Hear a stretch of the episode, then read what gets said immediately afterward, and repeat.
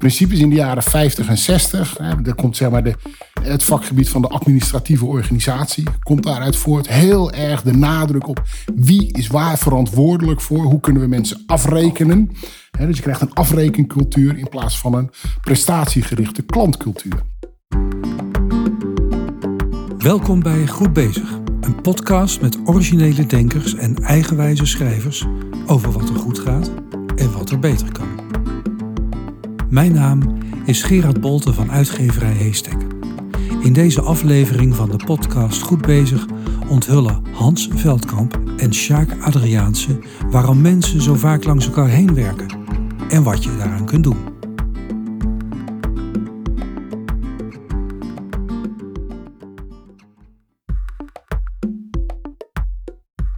Sommige organisaties lijken wel uit losse eilandjes te bestaan. Niemand houdt rekening met elkaar en iedereen werkt langs elkaar heen. Dat gebeurt dus niet alleen bij jouw organisatie, het gebeurt op heel veel plekken. Het was altijd al een doorn in het oog van Hans Veldkamp en Sjaak Adriaanse en Peter Morre en Rob Kwikkers. De vier ervaren bedrijfskundigen schreven er een boek over. De Alignment Puzzle. Want met alignment, dan komt het allemaal goed. Hans, Jacques, welkom. Leuk dat jullie er zijn. Hallo. Uh, jullie hebben een prachtig boek geschreven, de Alignment Puzzle. En dat niet met z'n tweeën, maar eigenlijk in werkelijkheid zelfs met z'n vieren. Ja. Maar goed, vandaag met z'n tweeën hier. Voor de luisteraar kunnen jullie even vertellen wie jullie zijn. Hans, wie ben jij? Wat doe jij tussen 9 en 5? Um, ik ben uh, bedrijfsadviseur op het gebied van logistiek en uh, informatievoorziening.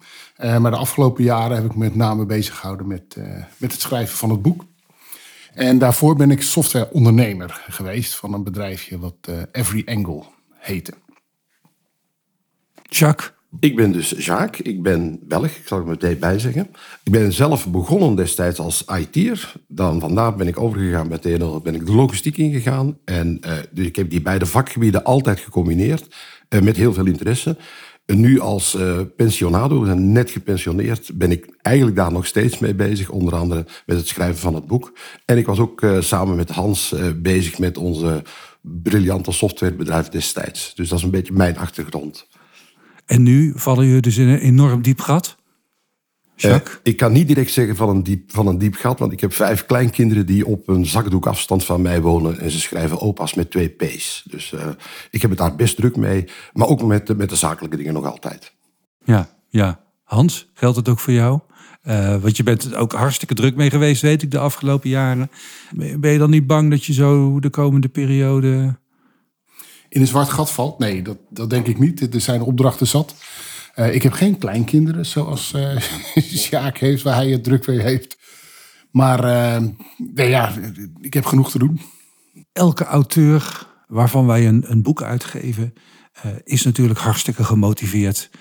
Maar ik heb het gevoel dat het bij jullie wel echt helemaal uit jullie tenen komt, dit boek. Elke keer als ik hier jullie over heb gesproken, dan lieten jullie nooit na om te benadrukken hoe belangrijk het boek wel niet was. Dat zegt natuurlijk ook heel veel over hoe belangrijk het boek voor jullie is.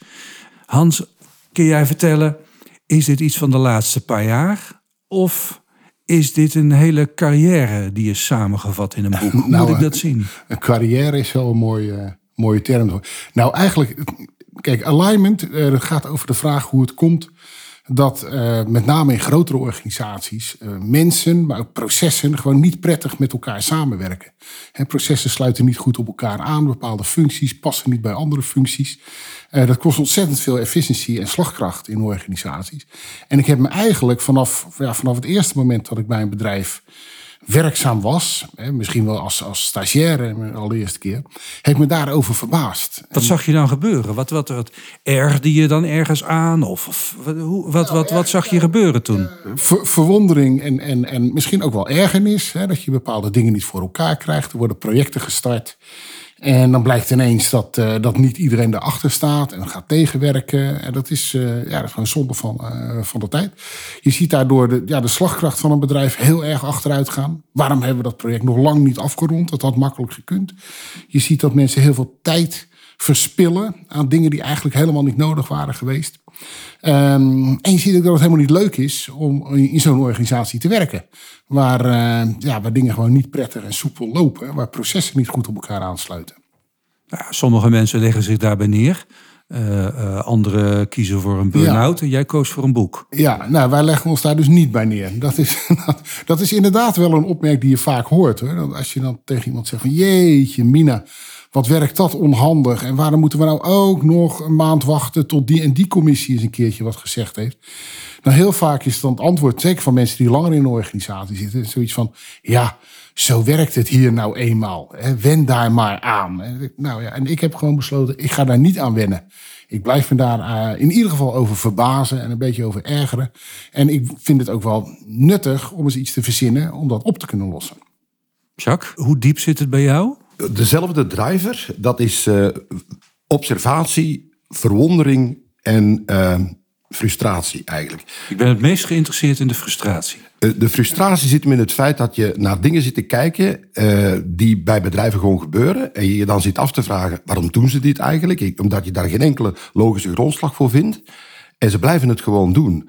En als dat dan hele slechte dingen zijn, dat je dan bij jezelf denkt, maar hoe is het vredesnaam mogelijk dat ze dit blijven doen en dat ze dat niet zien?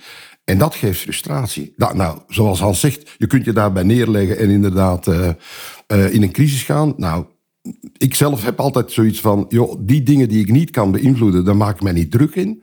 Maar die dingen die ik nog wel kan beïnvloeden, daar ga ik iets aan doen. En dat is een van de redenen dat we dit boek zijn gaan schrijven. We denken namelijk dat we daar iets aan kunnen doen. Ja. Hoe hebben jullie elkaar ontmoet? Het zijn vier schrijvers. Um, hoe is dat ontstaan? Ik denk dat ik de linking pin ben tussen allen. Ik uh, ben destijds begonnen, ik spreek nu 1986, bij TNO. Eén jaar later kwam Rob Quickers bij TNO werken. Dus wij zijn samen heel lang gewerkt. Nog een jaartje later kwam Hans daar werken. Dan, uh, we hebben daar heel lang samengewerkt op het gebied van logistiek en IT onder andere samen. Uh, Hans is dan bij Magnus gaan werken, IT ingegaan. Dat heb ik ook gedaan. En daar hebben wij Peter Morre leren kennen. Dus, en dat waren ja, vier mensen die met diezelfde verwondering en observatie en frustratie zaten. Hoe moet ik me dat voorstellen? Dan uh, zaten jullie tijdens de lunchpauze uh, met de kroketten in de hand uh, te discussiëren over dit, dit heel, soort problemen? Gerard, hele dagen lang, ook tijdens de lunchpauze. het, het, het, het, ja, het waren dingen die ons, die ons bezighielden. Dus als je in opdrachten bezig was, dan ging je dan over praten. En ja, gedurende al die jaren, ook tijdens toen, toen wij met het softwarebedrijf bezig waren, de ontwikkeling binnen dat softwarebedrijf, hebben we dan ook dingen gezien die ons af en toe verwonderden, waar wij dan over praten. Hans? Ja, maar het is eigenlijk pas sinds we uh, Every Angle, uh, dat we daar afscheid van hebben genomen, ja. dat we de tijd hebben om het echt eens uit te werken. Dus toen hebben we elkaar weer opgezocht en wat meer tijd ingeruimd om echt dieper na te denken over van waar komt het nou vandaan? Je ziet wel heel veel mensen die zeggen ja, belabberde samenwerking in organisaties, ja, dat komt omdat er belangentegenstellingen zijn of omdat er communicatieproblemen zijn. Maar wij hebben ons de vraag gesteld van ja, waar komen die communicatieproblemen dan vandaan? Hoe komt het nou dat mensen of afdelingen verschillende belangen hebben binnen een organisatie die zo sterk zijn, zo sterk tegengesteld dat ze elkaar en dat het echt heel erg inefficiënt uh, werkt. Nou, die vraag wilden we oplossen. Um, dat is nog niet zo makkelijk. Het is wel een hele belangrijke vraag. En hebben, hebben jullie vieren daar ook uh, in aparte sessies overlopen bakkeleien? Hoe hebben jullie dat georganiseerd? Want vier ja, mensen, dat is, dat is niet makkelijk. Ja, wij, wij dachten dat het met vier mensen sneller ging. maar dat was een tegenvaller. uh, nee, uiteindelijk hebben we er heel vaak over gediscussieerd en heel vaak ook, ja, ik zal zeggen, meningsverschillen over gehad, die we hebben moeten uitwerken. En dat doe je dan met logica en met discussie. Dus dat hebben we gedaan. Dat is ook een van de redenen dat het vier jaar geduurd heeft, ja. denk ik. Ja. ja, vier jaar, denk ik iets korter, maar... Eh, Jacques, ja. in de natuurwetenschappen uh, wordt natuurlijk al heel lang gezocht naar een soort van alomvattende theorie. De theorie van alles. Ja. Is dit uh, in de organisatiekunde jullie theorie van alles?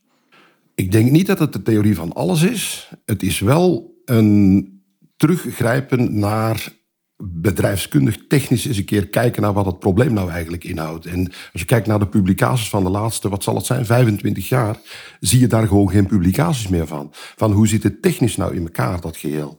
En daar hebben we naar gekeken. Dus het is een onderdeel van het vraagstuk dat onderbelicht geweest is. Hans, hoe zie jij uh, de rol van de alignment puzzel in Als een soort kwantumtheorie van Ja. organisatiekunde. Ja, Ja. Nou, dat- dat is wel heel erg ambitieus. Maar ik ben, ik ben het wel heel erg met Jacques eens dat juist die wat exactere benadering van de organisatiekunde, daar ontbreekt het heel erg aan. Hè. Als je bijna alle literatuur of lectuur, managementlectuur die dit, deze eeuw is verschenen, gaat altijd uit van de menswetenschappen. Het gaat altijd over leiderschapsprocessen, leiderschapsstijlen of over groepsprocessen, dat soort, eh, dat soort zaken, motivatietheorieën. Terwijl de vraag van ja, hoe bouw je nou een organisatie? Hè, Welke principes liggen daar aan ten grondslag? Hoe deel je eh, taken, verantwoordelijkheden uit? Hoe zorg je dat processen goed op elkaar aansluiten? Dat is een onderbelicht vakgebied. En wij hechten er wel erg aan om juist vanuit een wat exactere benadering eh, naar dat vraagstuk te kijken. En we zijn er ook van overtuigd dat daar de oplossing ligt. Je moet eerst zorgen dat de fundering van je huis eh, goed in orde is. En daarna pas heeft het zin om de kamers mooi in te richten. En, in welke mate zien jullie het misgaan als jullie kijken naar nou, grotere organisaties? Is er dan eh, te weinig aandacht daarvoor? Daar, mede door het feit dat we zeggen, ja, 25 jaar lang wordt er niks meer over geschreven, daar is inderdaad te weinig aandacht voor. Dus voor hoe zitten die basisprincipes nou eigenlijk in elkaar? Hè? Want bijvoorbeeld kijk naar eh, ja, hoe, hoe ga je mensen beoordelen? Het stukje bij ons dat in het stukje organisatie zit. Daar, eh, ja, je moet ze beoordelen volledig in lijn met het doel, met, met het bereiken van het doel Ja. van je bedrijf. Nou en ja. dan zie je vaak. Eh, Misschien moet- vert- vertel, Jacques, wat, wat, wat, want wat is jullie principe? Wat is jullie, wat is jullie kwantumtheorie? Jullie theorie van alles? Ik Leg ga het het eens- proberen. het. Misschien dat je vier versies krijgt. Ik denk het niet. We gaan Ik heb twee gasten, dus je kan het twee keer uit laten leggen, Ja, dus- ja, dus- ja, ja. Hey, ik, zelf kijk ik altijd naar het model dat we gebruiken. Dat is een puzzelstukkenmodel met vijf puzzelstukjes. Dat puzzelstuk strategie, processen, besturing, die zit in het midden, organisatie en informatie en informatiesystemen. En ons model gaat ervan uit dat je een gemeenschappelijke doelstelling moet hebben die je met z'n allen nastreeft. Wat gaan we nou met z'n allen doen? Dat zit een stuk in de strategie. Daar zit een stukje commerciële strategie in. Maar niet alleen commerciële strategie. Er zit ook een supply chain eh, strategie moet daarin zitten. Van, bij commercieel zeg je, wat gaan we nou beloven aan de klant? Bij de supply chain gaan we, en hoe gaan we dat voor elkaar krijgen? Om dat goed te krijgen, moet je je processen van binnen en van buiten kennen. Je, en daar zit het al heel vaak fout bij bedrijven. Ze nog niet eens weten aan de bovenkant hoe de processen werken. En dat ze dat niet in de gaten hebben. Daar moet je heel veel verstand van hebben. Ja, als je dat weet, dan kun je zeggen, hoe ga je dat besturen? Wel- Welke besturing gaan we daar dan op loslaten? En daar dan van afgeleid weer welke organisatie, inrichting en welke informatie en informatiesystemen hebben we nodig. En dat is eigenlijk de oplossing. hè. Het probleem is dat dat allemaal niet aan elkaar hangt. Eh, Hans, nou kijk of jullie samen aligned zijn. Eh, eh, dus, eh, wat, is. Nee, nee, dat is jouw versie van het, eh, wat is jouw versie van het verhaal? Nee, ja, ja, ik ben het helemaal eens met Sjaak. Ik, wil- ik wil benadrukken dat het, eh, dat het met name gaat om eh, de processen. hè. Je moet eens kijken van hoe werken mijn primaire processen. Wat zijn de belangrijkste processen die in mijn organisatie plaatsvinden? En die moeten goed draaien. En al het andere is daaraan ondergeschikt. Hè. Dus je moet vanuit de processen moet je je organisatie gaan opbouwen. Terwijl heel veel organisaties, eh, zeker in, eh, in, in, in de westerse wereld, die zijn opgebouwd vanuit de functies. Dus ze beginnen bovenaan. Ze zeggen, nou, we hebben een functie inkoop, functie productie, functie verkoop. En vervolgens worden die van bovenaf naar beneden opgebouwd of eh, uitgewerkt. En dan heb je al meteen een verzuilde organisatie te pakken. Want dan moet je maar hopen dat uiteindelijk helemaal onderaan die piramide... Dat die, dat, die puzzelstukjes dan toch nog goed in elkaar passen. Zodat het uiteindelijke echte proces waar het product wordt gecreëerd... en wordt afgeleverd aan de klant, dat het daar nog een keertje goed loopt. En je zou haast kunnen zeggen dat het eigenlijk meer een toevalstreffer... dan dat het vanaf het begin af aan in het ontwerp zit... om dat proces goed, ehm, goed te stroomlijnen. Hè, dus dat, dat is aanvulling op Sjaaks verhaal. En dat kan je alleen maar doen als je natuurlijk begint met een goede strategie. Dan naar de processen kijkt. Vervolgens kijk je naar de vraag hoe ga ik die processen besturen. Op zo'n manier dat ik de strategie kan realiseren. En op basis daarvan ga je organisatie en je informatiesystemen maar ontwerpen. Heel veel organisaties eh, gaan toch vaak op de hei zitten. Hè, eh, het management zit regelmatig op de hei om over dit soort onderwerpen te praten. Wordt dat dan niet uitgerold in de organisatie? Wat, wat gaat daar mis? Ik, ik, kan, eh, ik kan dat beantwoorden met een tegenvraag van hoeveel CEO's liggen er wakker van het feit dat hun strategie niet uitgevoerd wordt. Op de werkvloer. Het gebeurt gewoon niet. Ze, ze verzinnen hele mooie strategieën. Daar besteden ze massale hoeveelheden geld aan om die, om die mooie plannen te maken. Maar uh, ook daar, ja, daar is onderzoek naar gedaan trouwens, niet door ons, maar door anderen. Dat ja, in, in 80% van de gevallen is er gewoon helemaal niet gekeken naar de processen. Is er geen supply chain strategie? Die bestaat gewoon niet. Nou, hoe kun je nou aan de ene kant liggen zeggen, dit willen we worden, dit gaan we doen buiten, let's, let's be better, let's do dit, let's do dat. En vervolgens niet eens weten hoe je dat voor elkaar moet krijgen. Of door je eigen processen tegengehouden worden om het voor elkaar te krijgen, omdat het gewoon niet kan. Men heeft er geen rekening mee gehouden. En dat zie je ontzettend vaak. Er zijn maar heel weinig bedrijven die en een commerciële strategie hebben en een supply chain strategie hebben en die ook nog eens een keer met elkaar in, in uh, gebalanceerd is. Dus uh, aligned is. En, en nou ja, dat, dat, dat wilde ik net vragen. Kennen jullie voorbeelden waar, het, waar ze het wel dik voor elkaar hebben? Kan het? Het kan, het kan. Er zijn, er zijn ongetwijfeld voorbeelden te bedenken, maar nogmaals, je, ze zijn heel schaars. Hans? Nee, we gaan geen namen noemen. We gaan geen Daar namen kom noemen. Hans, pak, pak die microfoon naar je toe. nee. nee, maar ken je voorbeelden, zijn er voorbeelden van bedrijven waar het goed, wel goed voor elkaar Dat is? zijn, de, degene die ik ken, zijn bijna allemaal kleine bedrijfjes met een directeur-eigenaar die heel gedreven is, die weet waar het over gaat, die vanuit zijn portemonnee denkt, hè, die, die, die niet in termen van kosten en marge en toestanden denkt, maar gewoon in geldstromen denkt, en weet wat hij naartoe wil en zijn mensen kent op de vloer en daar ook regelmatig rondloopt. Dat zijn degenen die ik ken. Dus dat zitten in het midden- en kleinbedrijf. Grote bedrijven, hoe groter, hoe minder je ze gaat tegenkomen. Ben ben je-. Hans, ben je optimistisch of pessimistisch wat dit betreft? Eh, nou, ik, ik ben altijd optimistisch. Maar ik ben het, ik ben het ook met Sjaak eens dat de, de meeste goede voorbeelden die ik ken. Er zijn geen perfecte voorbeelden trouwens. Maar dat zijn allemaal wat eh, bedrijven in het midden, eh, midden- en kleinbedrijf. Eh, waar je ook vaak dan een directeur-eigenaar hebt. Die ook gewoon denkt in geldstromen. In plaats van boekingen in de jaarrekening. Om het zo, hè, richting de jaarrekening. en Zo. Ook het hele gebruik van zo'n van de financiële jaarrapportage richting de aandeelhouders. En die aandeelhouders beoordelen dan als CEO op de getalletjes die min of meer toevallig, hè, althans in mijn opinie, in zo'n jaarrekening terechtkomen. Dat zorgt al voor heel veel ja, dat, dat de aandacht is afgeleid van waar het nou eigenlijk echt om gaat. Het gaat nogmaals, het gaat om dat primaire proces. Dat moet goed lopen. De producten moeten efficiënt geproduceerd worden, moeten goed geproduceerd worden, moeten goed bij de klant terechtkomen. En het is toch een hele andere wereld dan de wereld van de jaarrekening, waar veel CEO's eh, op sturen, Ja. met name op die grote bedrijven. Het, eh, er zit ehm, ehm, een case in jullie boek. Eh, die eh, case speelt een ontzettend eh, belangrijke rol in het boek.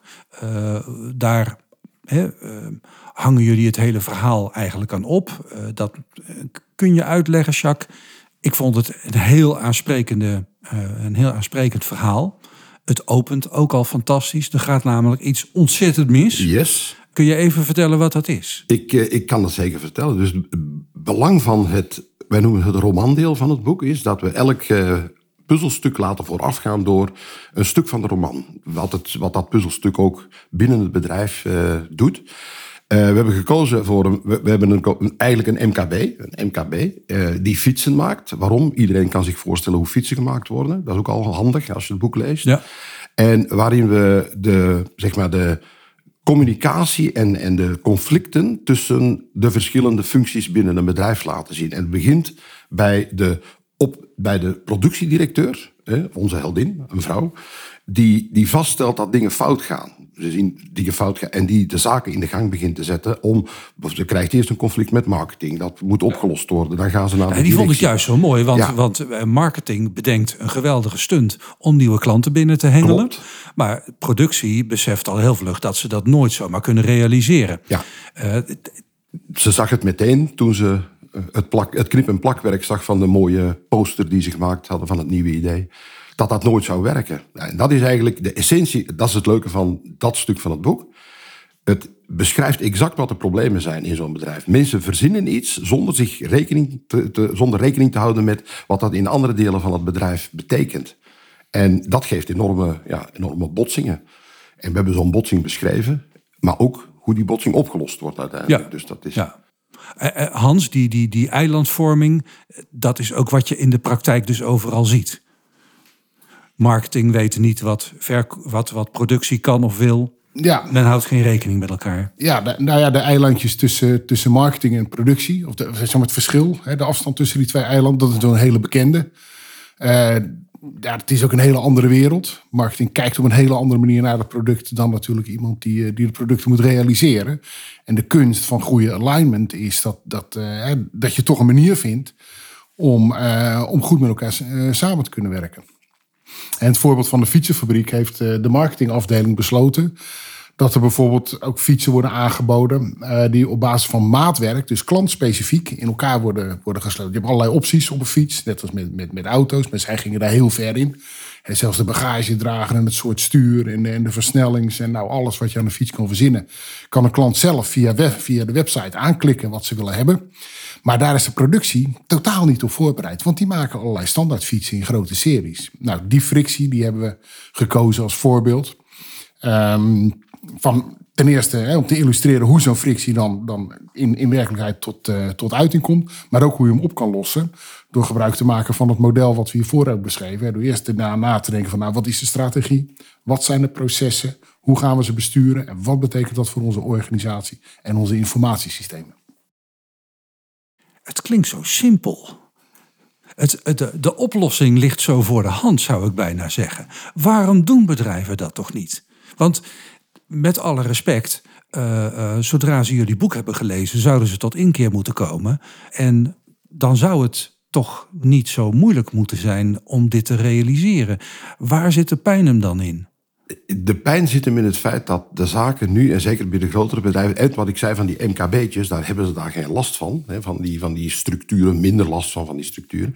Maar de structuren binnen het bedrijf, zoals bijvoorbeeld de winst- en verliesrekening, alles wat daarmee samenhangt, kosten, marges en dat soort dingen, werkt dat gewoon tegen. Men, men, men, wordt gemeten op, op iets wat totaal niet in lijn is met wat je eigenlijk had moeten doen. Dus het ligt niet aan die mensen zelf, het ligt aan systemen. Dus je moet het systeem veranderen. En is dat simpel? Nou, het klinkt misschien simpel, maar om, je moet het nog wel allemaal voor elkaar krijgen. Dus om, om het uiteindelijk te gaan veranderen. Het is eigenlijk terug, teruggaan naar je elke keer afvragen, waarom doen we dit eigenlijk? En dat is, dat is de essentie, denk ik. Ga nou eens nadenken, waarom doen we dit eigenlijk zoals we het nu doen? Hans? Nou, ik denk ook dat een groot gedeelte van eh, wat we dan de organisatiekunde als vakgebied uh, noemen, dat het verouderd is. Heel veel van die principes die stammen toch uit de jaren 50 of 60, zo'n beetje. Toen zijn ze ontwikkeld. En via die denklijn is steeds verder, zijn zaken steeds verder uitgewerkt. Um, maar de markten voor veel bedrijven, de concurrentie, uh, ziet er natuurlijk heel anders uit als in de jaren 60 of 70. Uh, je moet veel dynamischer zijn als bedrijf. Je kan niet meer vanuit een boardroom uh, idee één hele strakke structuur verzinnen en die vervolgens 10 of 20 jaar uh, volhouden op dezelfde manier. Je moet naar veel dynamischere organisaties, waarbij steeds vaker wordt nagedacht: wat gaan we nou precies in de markt zetten? Hoe past dat bij onze voortbrengingsprocessen? En moeten we niet iets gaan aanpassen? Hè? Zo meer agile-achtige organisaties. Principes in de jaren 50 en 60, hè, daar komt zeg maar de het vakgebied van de administratieve organisatie komt daaruit voort. Heel erg de nadruk op wie is waar verantwoordelijk voor. Hoe kunnen we mensen afrekenen. dus je krijgt een afrekencultuur in plaats van een prestatiegerichte klantcultuur. Nou, dat grote verschil, ik denk dat ons boek daar, daarin bij kan dragen om een stap te maken van die, van die mag ik het ouderwets noemen, klassieke, dan is het misschien iets, iets braver van die, van, van die wat klassiekere manier van organisaties inrichten naar een veel modernere manier, die veel meer uitgaat van de flexibiliteit en de efficiëntie en de effectiviteit van, uh, van processen. Ja, want je organiseert dat niet een keer.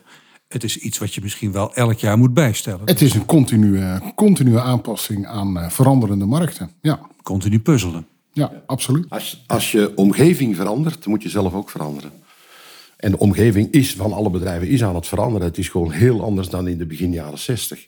Uh, ik heb dat nog meegemaakt, die begin jaren 60. Zei het niet. Ik was toen nog heel jong, maar toch was erbij. Maar toen zat, de wereld heel anders in elkaar dan nu. En waar het nu om gaat, is dat je zeer, uh, dat, je misschien veel effectiever moet proberen te zijn dan dat je alles super efficiënt moet hebben. Dus die switch moet je een beetje maken. Dus efficiëntie zal nog steeds belangrijk blijven, maar effectiviteit ook. En die balans vinden, dat is de essentie van alignment. Waar, waar doe je wat? Ja. Maar goed, binnenkort gaat het allemaal goed komen. Uiteraard, als ze het boek Hans, gelezen hebben. Nog enkele weken, dan verschijnt jullie boek. Ja. En dan gaat de hele markt veranderen natuurlijk. dat hangt van de dat hangt er vanaf. Ja. Ja. Nou ja, we hopen natuurlijk dat iedereen ons boek zal, uh, zal gaan lezen. Ja. Ja. En er wat mee gaan doen. Ja. En hun organisaties daarop aan gaan passen. Alle vertrouwen in, heren. Oké, okay, Bedankt voor het gesprek. Bedankt voor het luisteren naar Goed Bezig. Podcast met schrijvers en denkers die vertellen wat er goed gaat en wat er beter kan. Wilt u meer weten over deze schrijvers? Ga dan naar hashtag.nl of volg ons op sociale media.